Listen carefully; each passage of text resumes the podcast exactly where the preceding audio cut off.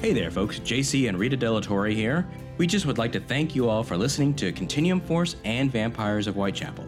In these trying times, we hope you all are being safe, smart, and listening to your scientists and medical professionals. Together, we can beat this thing. To help ease your boredom, we'd like to announce that Continuum Force will return for season 2 starting April 1st, and you can expect a new episode on the 1st and 15th of each month until the season finale. Vampires of Whitechapel returns in October, but in the meantime, we will be providing you vignettes that are crucial to our storyline in season 2. Finally, we are very proud to join Shannon Perry, the creator of the fabulous audio comedy podcast Oz9, in her Listen, Rinse, Repeat initiative where several different independent podcast producers have banded together to give you 20 to 30 seconds of something to listen to while performing the recommended hand washing techniques.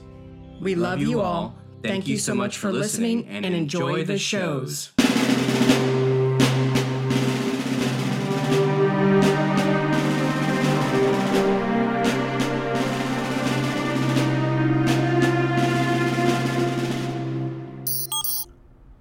Supplemental Report Lieutenant Colonel Connor Dannard.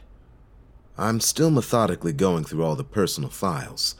I've been interviewing everyone, even those who didn't have access to the continuum. I've yet to turn up anything. It's terribly frustrating. Cox almost has the ship ready. I really think Sally is the last piece. She's looking pretty beautiful. Uh, the ship, I mean. And Cox is pretty too for a member of the Continuum Force. I mean, you know, strike that. Let's just not go there.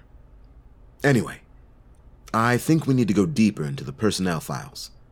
I don't believe the General is going to allow us to fly until we identify the perpetrator. The base has been on lockdown for a month. We're all getting stir crazy and we know a traitor is among us. But who?